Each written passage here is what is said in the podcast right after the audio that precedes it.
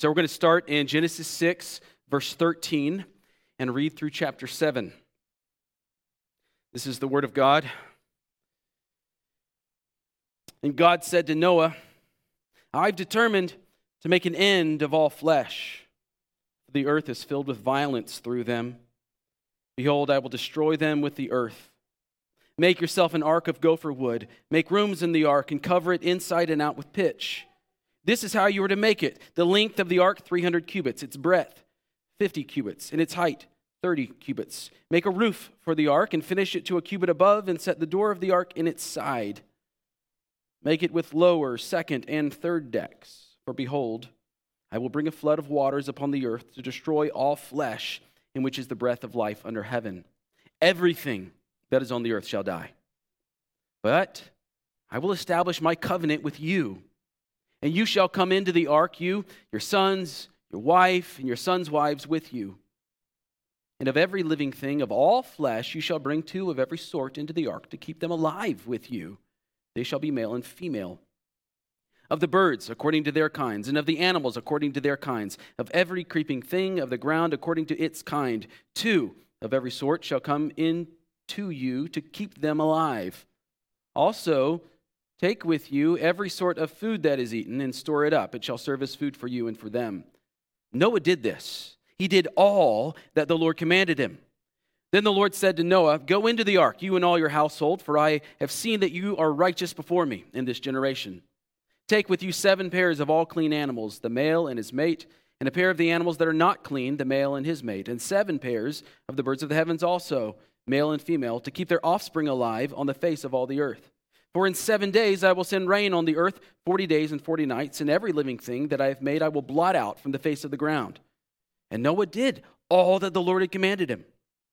Noah was 600 years old when the flood of waters came upon the earth.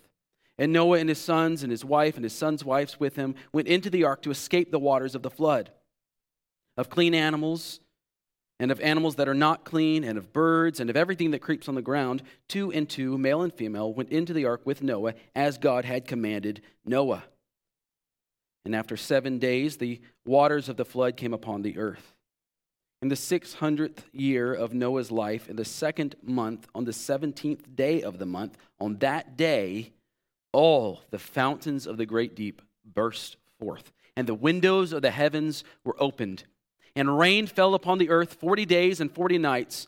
On the very same day, Noah and his sons, Shem, Ham, and Japheth, and Noah's wife, and the three wives of his sons with them entered the ark they and every beast according to its kind, and all the livestock according to their kinds, and every creeping thing that creeps on the earth according to its kind, and every bird according to its kind, every winged creature. They went into the ark with Noah, two and two of all flesh, in which there was the breath of life. And those that entered, male and female of all flesh, went in as God had commanded him, and the Lord shut him in. The flood continued 40 days on the earth. The waters increased and bore up the ark and it rose high above the earth. The waters prevailed. It increased greatly on the earth, and the ark floated on the face of the waters. And the waters prevailed so mightily on the earth that all the high mountains under the whole heaven were covered.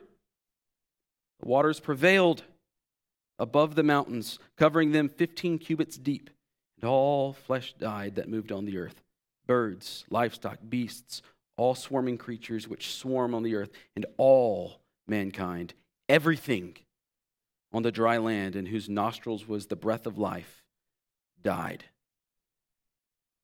He blotted out every living thing that was on the face of the ground man and animals and creeping things and birds of the heavens. They were blotted out from the earth. Only Noah was left and those who were with him in the ark. And the waters prevailed on the earth 150 days. This is the word of God. You may be seated. Let's pray for the Lord's help. Lord, as we hear this, we are struck immediately by your righteous judgment. So, Lord, first of all, as we look to your word today, give us a right fear of you. But Lord, also we are reminded that there is salvation So, Lord, in our salvation in Christ, knowing there is no condemnation for us, give us a right love for you. And help us to understand your word by your Spirit's enlightening power in our hearts. In Christ's name, amen. Well, we have been at it in Genesis since March 20th. So, 18 Sundays of uh, Genesis sermons and I think we're due for a little bit of a review because we are into the thick of it now. So let's just re- review very quickly as we look back. Genesis 1, God creates the heavens and the earth. And at the very beginning, there's this chaos over the waters, or chaos in the waters, and God rules over the waters, and God speaks, and he brings order. We see God's authority and power in Genesis 1 in that whatever God says, it happens exactly as God said it. God said there would be light, and there was light. God said that there'd be an expanse between the waters above and the waters below, and God made the expanse, and it was so. And God said, Let the waters gather together, and the dry land appeared, and it happened. Everything God said happened. We see the power of God's word. The heavens and the earth are obedient to God. God rules over all creation by his word. At the very beginning, every atom, every particle, every quark is obedient to the voice of God because God is God. He's creator, He is king over all creation. Then, as the last act of creation, the end of Genesis 1, God creates humanity in His image to be His representatives on the earth. And He delegates his authority to them so that they would rule over his creation in his name and fill the earth with his glory. That's it's our purpose. And if you were if you were to summarize chapter 1 of Genesis, you might say something like God's glory in creation is most exemplified in his creation of man, his image bearers. Or you might just read Psalm 8 as we did and say that's the summary of Genesis 1. Then you get to Genesis 2, and as a show of God's unique relationship with humanity, we see they are placed in his, his holy garden, his dwelling place. And God covenants with them with the understanding that so long as they rule as his representatives, they will dwell with him and have access to the tree of life forever. And that's when everything turns, isn't it? Doesn't happen that way. In chapter 3, the man and the woman rebel against God. And the Lord God expels them from his dwelling place. He disciplines them to remind them again who he is and who they are. But that's not the end of the story. God's, God's judgment of the man and woman is filled, absolutely filled with mercy. In God's mercy, he promises restoration. Restoration will come. He says that through the offspring of the woman, probably the most important verse in the Old Testament, through the offspring of the woman will come an end to the serpent who had deceived the woman. And then in chapters 4 and 5, we see that God has been faithful. He's faithful to bless the man and the woman with offspring, just as he said he would. And several of their lineage continue in faithfulness to God.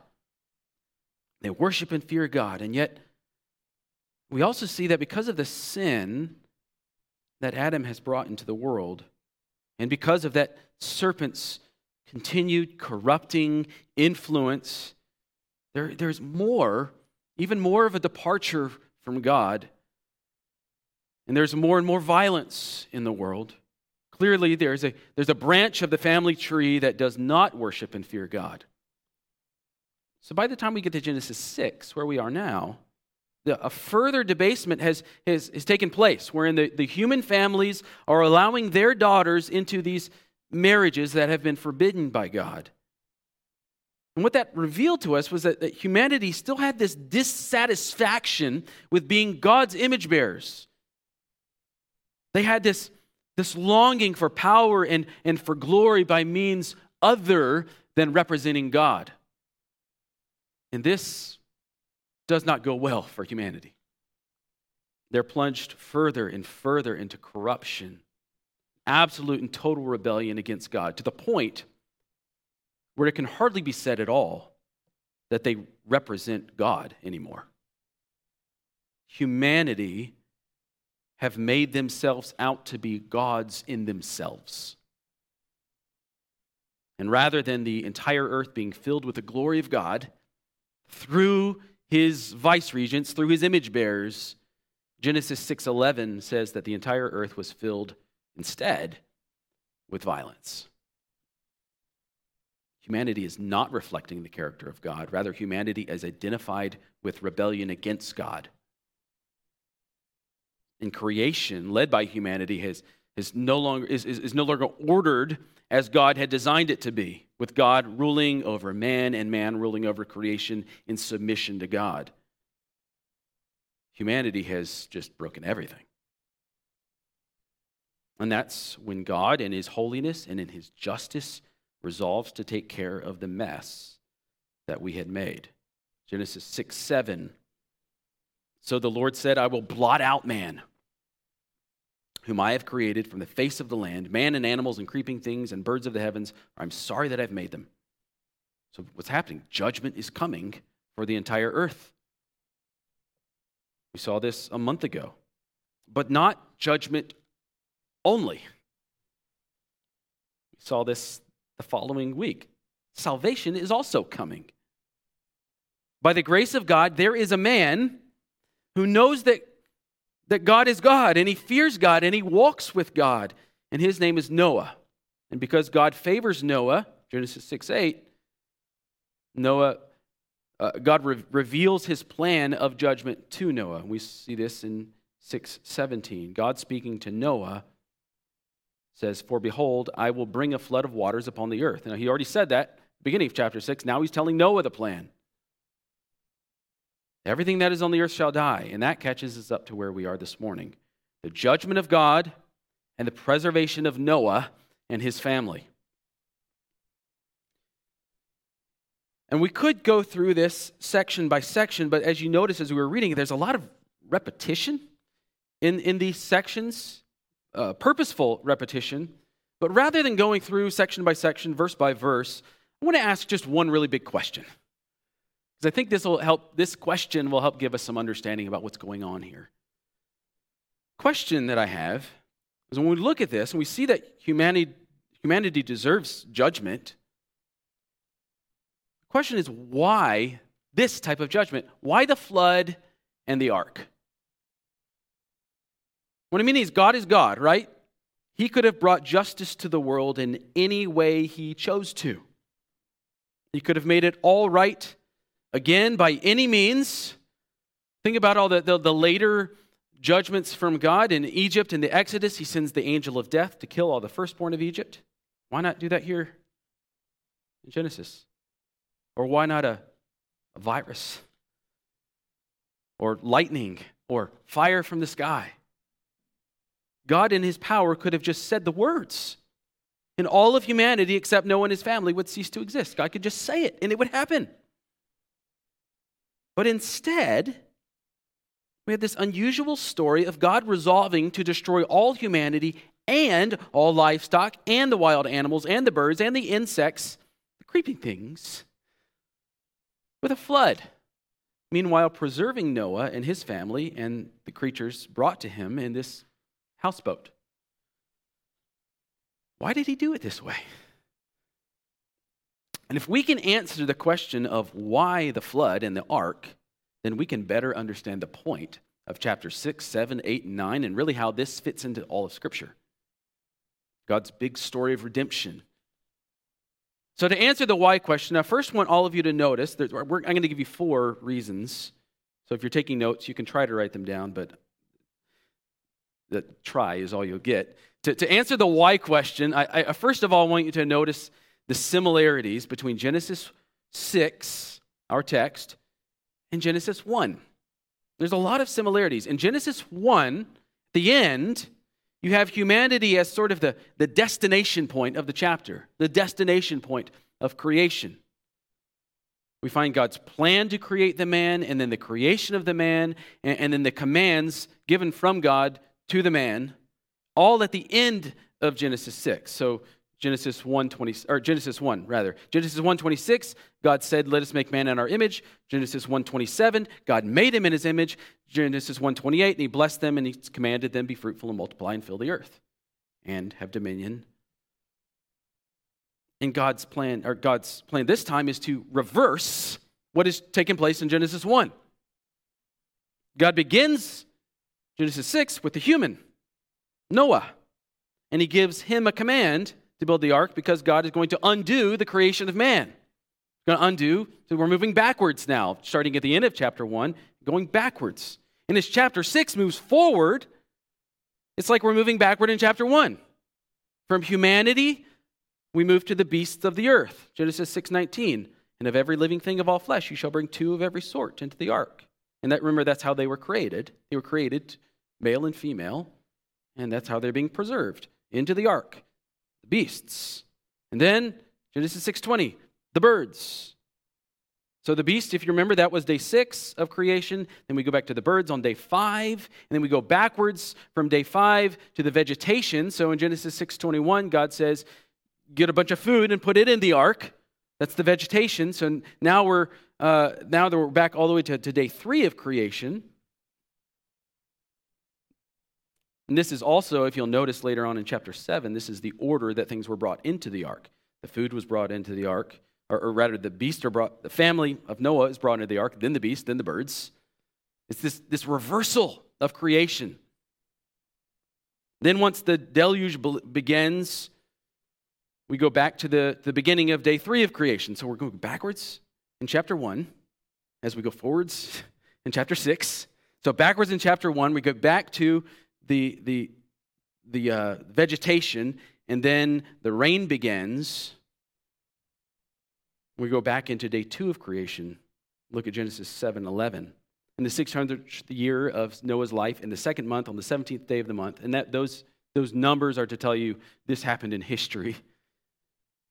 And on that day, a specific day in time in history, on that day, all the fountains of the great deep, deep burst forth, and the windows of the heavens were opened.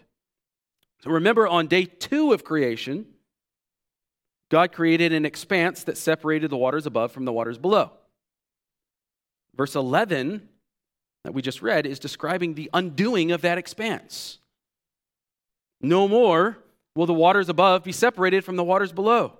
The expanse is broken open. The windows in the skies are, that are holding the water back are opened up. The storehouses of water underneath the ground are released, and what is held above and below by God's power is undone. It comes crashing down and it comes bursting, gushing up. And that dry land that had emerged on day three goes back down to its day two status. And the result is Genesis 7:19. The waters prevailed so mightily that all the high mountains under the whole heaven were covered. Now we're back to where creation was at the very beginning. Are you seeing that? Do you see the undoing of creation?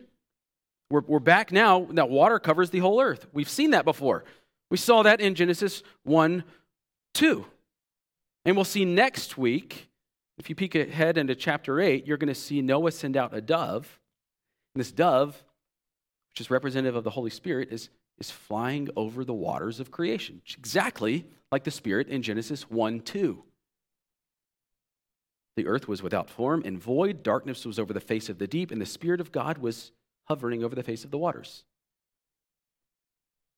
You see the undoing of creation here?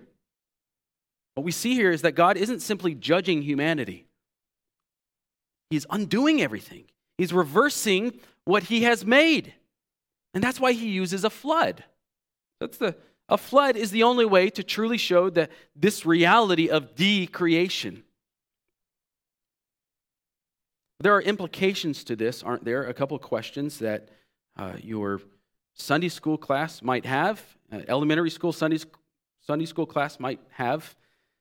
Decreating in this means, the way that God has, is judging creation, means that along with guilty humanity, clearly humanity is guilty, but the kingdom of the, of, the earth is also destroyed. Everything that belongs to humanity is destroyed. That's, that's what we see with God wiping away the birds and the beasts and the puppies These creators, these creations all belong to humanity's kingdom. And our temptation in our minds, this is at least me this week as I'm reading this. I have been raised with a Disneyfied mind. And so I look at this and I think, well, that's not fair of God to do it that way. What did the animals do to deserve this? Do you have that question? What, what did the animals do to deserve this? The people are the guilty ones. First of all, we need to shift from that worldview because that is an unbiblical worldview, the one that I just introduced to you, that you might already have and not know it. Animals are not individuals with personhood and rights and so on, despite what our city council says. That's something we made up. And we made it up because we have too much food and too much leisure and too much time and too much money. Dogs and cats and birds and sheep and goats and cattle and so on, they were all beasts that humanity has been given the responsibility to care for and rule over. And God views the world, God created the world in this way. He views the world as the kingdom that He has given to man to rule over for God's glory. Psalm 8. That's humanity's purpose. That's what Genesis 128 is all about. God blesses them with, in a sense, He's blessing humanity with, with ownership of the entire world, and that ownership includes birds, fish, animals, and the creeping things, and puppies. So when humanity ruins the world with violence and sin, all of the world is suffering under humanity's wickedness. It's very much a Romans 8:22 situation. The earth groans as it waits for the true kings of humanity. Those who will rule with righteousness and justice under the authority of God, rightfully in obedience to God. That's what the world is longing for. That's the, that the earth is groaning for in Romans 8. The world and all that is in it has been entrusted to humanity. So the lives of all that is in it, including the lives of the birds and the beasts, those lives are tied to humanity themselves. Therefore, the judgment of humanity affects the animals. We actually see this principle at work throughout Scripture. Think of, think of Sodom and Gomorrah. All of Sodom is judged for the wickedness of the leaders of the town. All of Egypt is judged in the Exodus, including the beasts, for Pharaoh's treatment of the Israelites. All of Canaan is judged by God, including the children, including the beasts, because of the wickedness of the men. There's this principle of what we call solidarity between the rulers and their subjects. That is the biblical worldview. Because really, that worldview lines up with reality a whole lot more than our individualistic worldview, where we think what we do, what we do doesn't impact others. But it does. Think of a father who leaves his family, his family is impacted by that. But before we begin to think, well, that's not fair, this, this worldview, this solidarity stuff isn't fair, this, this is what gives us salvation, friends. For those of us who are in Christ, our salvation is determined not by our righteousness, but by the righteousness of King Jesus.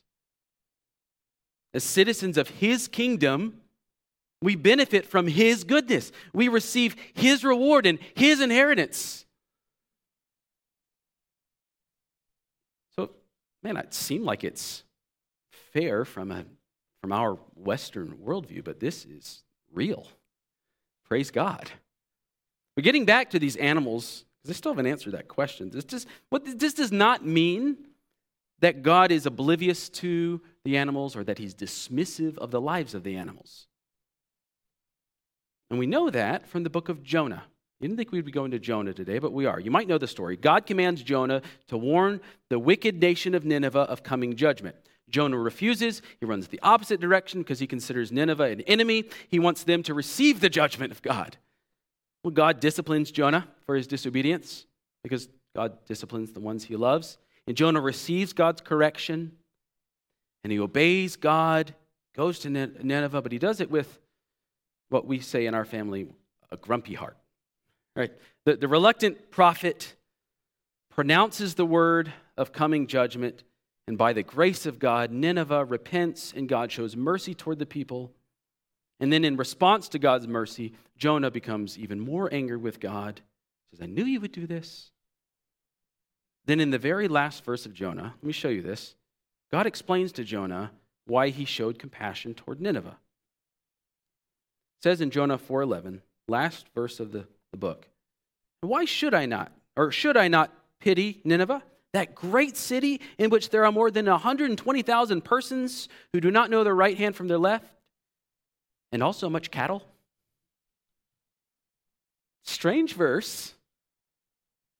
But what God is saying is, is, if, if Nineveh were to be destroyed by the judgment of God, their livestock would also be destroyed. And God is telling Jonah here, I have compassion for the people. I wanted them to repent, and they have cattle.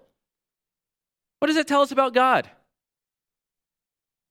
God is not ignorant of the plight of the animals, He's not dismissive of their lives. God cares for the beasts. He made them, and He entrusted His precious creation to the care of His image bearers. But when a kingdom is in rebellion against God Almighty, the entire kingdom, men, women, children, and livestock, they all suffer under the just and righteous judgment of God. All right, so that was kind of an aside that answers a question that I had. But getting back to our why the flood, the reason number one that God is using a flood to enact his judgment is that this flood is the only way to show a decreating of the earth. And all that God has entrusted to humanity is being taken back and it is just for God to do this. The Lord gives and the Lord takes away. Blessed be the name of the Lord. So, reason number two for the flood the decreation of the flood allows us to see that Noah is a new Adam.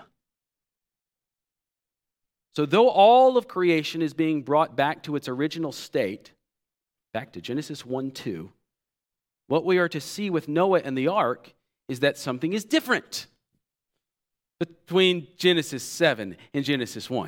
And what's different is while in Genesis 1 there's nothing except for the Spirit of God hovering over the waters, in Genesis 7 there's an ark. And in that ark is Noah. And in that ark is a sort of mini creation, a, a mini cosmos that has been carried through the judgment. And that little world will be cared for and ruled over by the righteous and blameless king who walks with God. That's what the election of, of Noah is all about. God chooses from all the earth a man who will represent him rightly, someone, someone to start again with, someone who's obedient to the Lord. And you see how many times, and Noah did exactly as the Lord had commanded. Noah is obedient to the Lord, he's righteous, he walks with God. And Noah will spread the glory of God throughout the earth. That's the plan, just as it had been with Adam. That's what Adam had been called to do, isn't it? As we follow the story forward through creation, Adam is given dominion. He's put in the garden where God has provided all sorts of food, and then Adam rules over the animals. And that's what Noah is being called to do. Just as God brought the animals, male and female, to Adam for naming and authority, God brings the animals, male and female, to Noah. Not for naming, because that's already been done, but he's to care for them, to protect them, to provide for them, to save them. Striking difference between Genesis 1 and 2 and the flood story is that in Genesis 2, God provided all the food for the birds and the beasts and the humans in the garden. Perfect provision, abundant provision. But in Genesis 6, since that garden is long gone, God tells Noah, You will need to provide food for the animals. Genesis 6:21 Also take with you every sort of food that is eaten and store it up. It shall serve as food for you and for them. We see more of this new type of Adam language in verse 18 when we see God's relationship with Noah defined for us in the text. Genesis 6:18 But I will establish my covenant with you that, word covenant, this is the first time we've seen this in Scripture. Very important word through all Scripture. I will establish my covenant with you, and you shall come into the ark, you, your sons, your wife, and your sons' wives with you. We don't see that word covenant in Genesis 1 and 2, but it's understood throughout the rest of Scripture that there was a covenant there. God covenanted with Adam. The, the arrangement with Adam, between God and Adam, that's what a covenant is. It's like a, a very important arrangement, a solemn arrangement, contract, if you will. What God had told Adam was live in my dwelling place with me, obey me, experience the joy of eternal life in my presence, eating from my abundance, or disobey me, disobey my commands, and you shall surely die. That's God's covenant with Adam. Adam disobeyed, he broke covenant, he was expelled from the sacred dwelling place of God, and he died. Now God is establishing a similar covenant with Noah. It's essentially Noah, I'm showing my favor towards you. I'm choosing you as the one through whom my glory will be made known. I'm revealing my word to you. I'm revealing my promise to you. Live in obedience to me, and you shall live in my blessing and continue to walk with me. Or disobey me, and you will suffer judgment. It's very clear, it's very cut and dry, cut and wet here, isn't it? There, there's a, if he disobeys, he drowns. It's very in his face. So Noah obeys, and so he lives, and he's brought through the judgment of God. And the result of God's covenant with Noah is that God is faithful to his promise from back in Genesis 3. God had promised that the offspring of the woman would continue on. Now, think this if God had destroyed Noah, if he had destroyed all of humanity and didn't preserve Noah, then God would not have been faithful to his promise from Genesis 3. The line of the seed of the promise would have been cut off. But, friends, God is faithful to his promises. Great is thy faithfulness. That's why he preserves Noah in the way that he does. He shows favor towards Noah, and he also shows faithfulness to his promises. All right, so the third reason then, we're already on number three. The third reason that God uses a flood for judgment and an ark for salvation has to do with the construction of the ark and, and, and with the ark itself. Before we get into this, we have to, to, kind of do a little memory work here. I want you to remember again who Genesis was written for. In the mind of Moses, the, the human author of Genesis, the book is for his people, it's for Israel. It reveals to the people of Israel who are going into the promised land who the Lord God is and who they are and how God has historically cared for them and providentially cared for them. Certainly, through the guidance of the Holy Spirit, this book has an expanded purpose. But don't forget, Israel is the first recipient of Genesis. So the first point of connection for Israel is the ark. Israel has just come out of the Exodus. They've been following a man named Moses. And in the Exodus, when Moses is born, there's this mandate from Pharaoh, wicked Pharaoh, that all the little Hebrew boys would be killed at birth.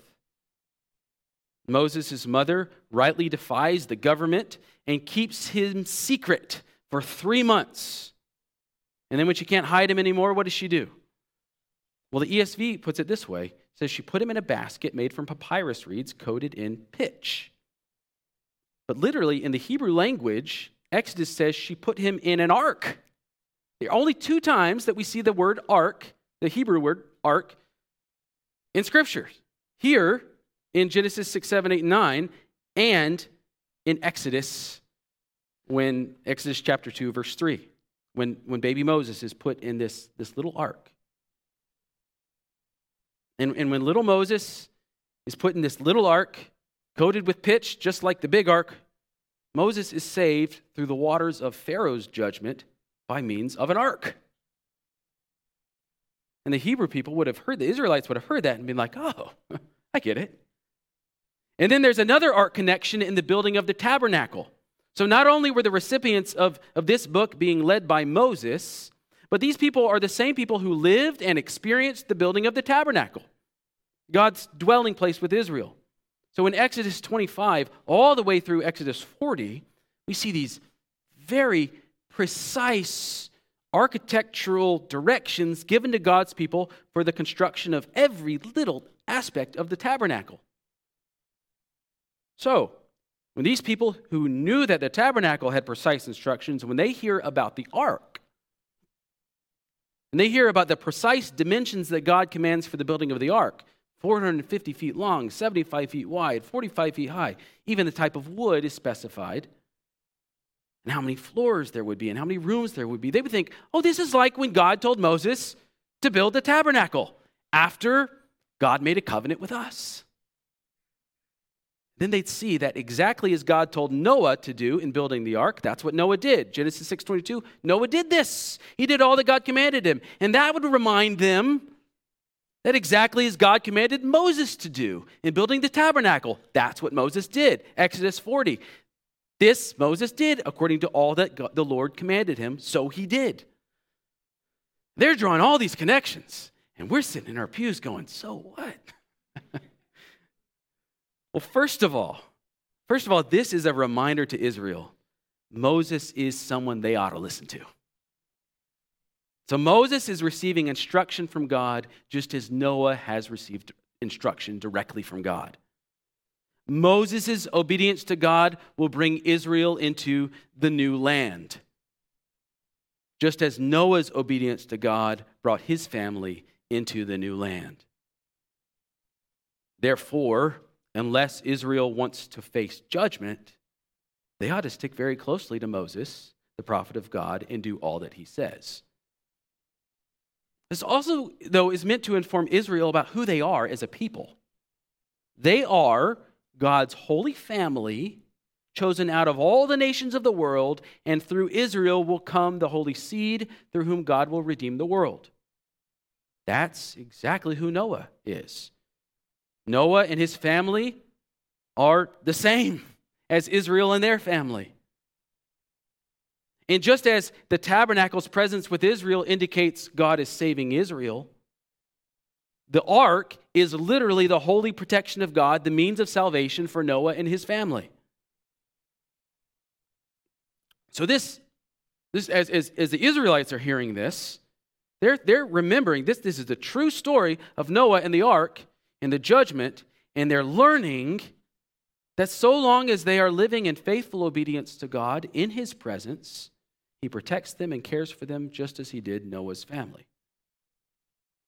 Now, you're still going, okay, who cares? well, hold on. We have one more point of contact. To see how this matters to you and me, we need to get to reason number four for the flood judgment instead of some other means of judgment. Reason number four the flood judgment isn't just judgment for the world, it is salvation for Noah and his family. The judgment of the world and the salvation of Noah are not two separate stories. They're the same story. It is the same event. God saved Noah through the judgment by commanding him to build the ark and then shutting him into the ark, and that ark endured the judgment of decreation. Probably the most vivid imagery of this we see in the, in the description of the totality and the power of the floodwaters of judgment. And as we read this, just notice the language. I, I, I dropped some hints as I was reading it earlier, but let's look at it again. Genesis 7 17 to 23. Look at the superlatives in this. The flood continued 40 days on the earth. The waters increased and bore up the ark, and it rose high above the earth the waters prevailed and increased greatly on the earth. The ark floated on the face of the waters, and the waters prevailed so mightily on the earth that all the high mountains under the whole heaven were covered. The waters prevailed above the mountains, covering them 15 cubits deep. And all flesh died that moved on the earth birds, stock, livestock, beasts, all swarming creatures that swarm on the earth, and all mankind. Everything on the dry land in whose nostrils was the breath of life died. He blotted out every living thing that was on the face of the ground, man and animals, animals and creeping things and birds of the heavens. They were blotted out from the earth. Only Noah was left. All, all, all, all, only. All of this is a play off of the beginning of chapter 6. Where's that connection? Let me show you. In chapter 6, what is increasing? Mankind is increasing. In chapter 7, the waters are increasing. In chapter 6, the wickedness of man is great on the earth. And in chapter 7, the waters are great on the earth. In chapter 6, you have these, what are called the Gibborim, the mighty men of old. And then, and then Moses, when he writes this, he uses the same word, Gibborim, to describe the waters. He says, The waters are the Gibborim. That means the waters are now the mighty ones, and the waters are mighty, and the waters prevail, and look how they prevail.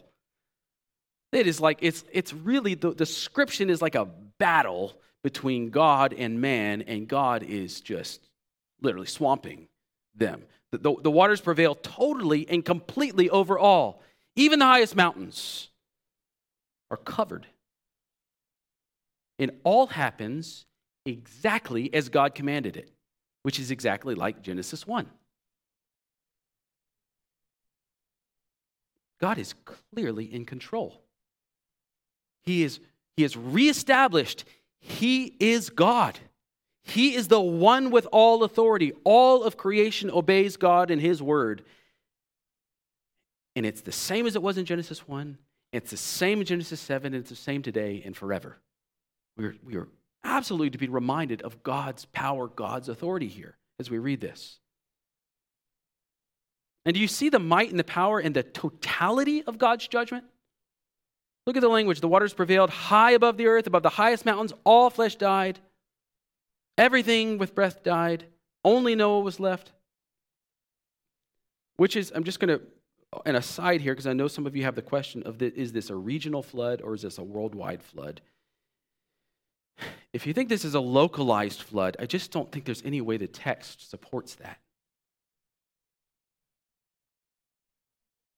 It is total and complete judgment. That's the point. It is the erasing of the old creation, the beginning of a new creation. That's the point of the text. And the way that the, the, the, apostles speak of this, think of the way Peter talks about the coming final judgment of God. When Peter talks about the coming final, total, worldwide judgment of God, he doesn't point back to any of the localized judgments of the little cities or little kingdoms throughout history. He points back to the one time in history when there was a worldwide judgment. He points back to the Genesis flood. Add to that, in chapter 8, when God makes a rainbow and says, I'll never again flood the entire world. Now, if, if, if this was a regional flood, a localized flood, and God says, I'll never again send a localized flood, well, we know that there have been thousands of tidal waves and hurricanes and regional floods that have killed millions of people since Genesis 8. So then you'd have to argue somehow that God didn't really mean what he said in Genesis 8. He didn't really mean that there wouldn't be any local floods anymore. It just gets really messy.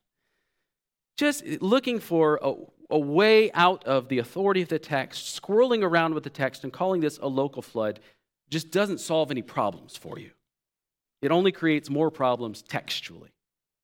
Now, with that in mind, if you were to say, well, I believe the flood didn't happen at all, that it's just a story or a symbol or something like that, I'd say you're wrong, but that's a more consistent argument than a localized flood. The point of this story is total and complete destruction. God's thorough, total decreation, and God's righteous judgment of all of creation which will only be repeated one more time at the end of time. That's the way the Bible in total speaks of this event. This is total judgment. All that has breath has been destroyed by the wrath of God, except those who are with the chosen one of God. It's very much an Acts 4:12 situation. There is salvation in no one else. There is no other name under heaven given among men by which anyone could be saved.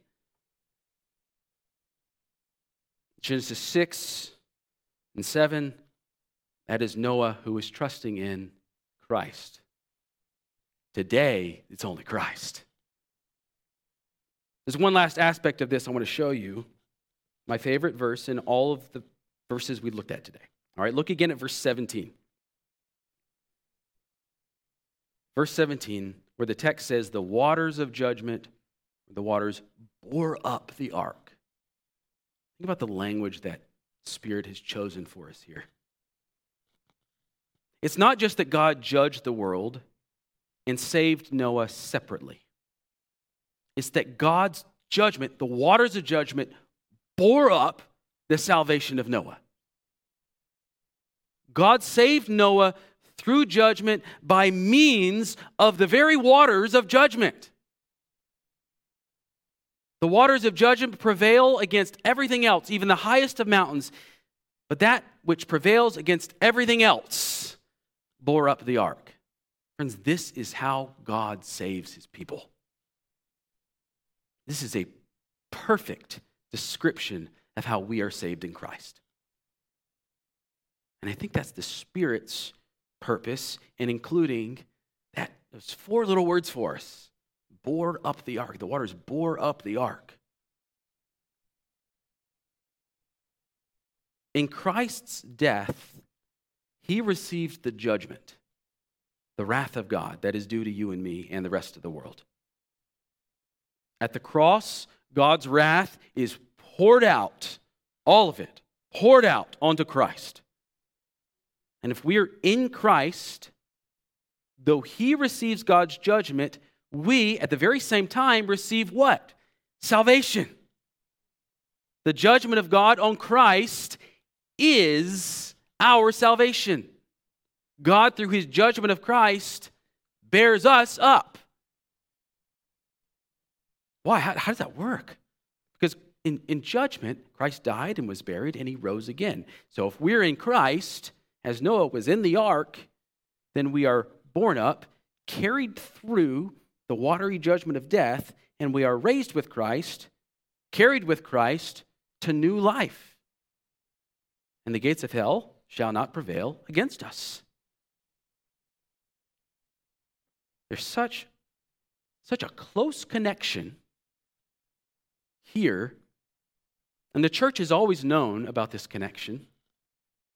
There's such a close connection here that if you were to walk through the catacombs underneath the city of Rome, where Christians used to secretly gather for worship, and you were to look on the walls where they drew things, you would not see crosses. You would see pictures of the ark. Because they knew, as the apostles knew, as you and I know, the ark is Christ who carries us through judgment. Amen?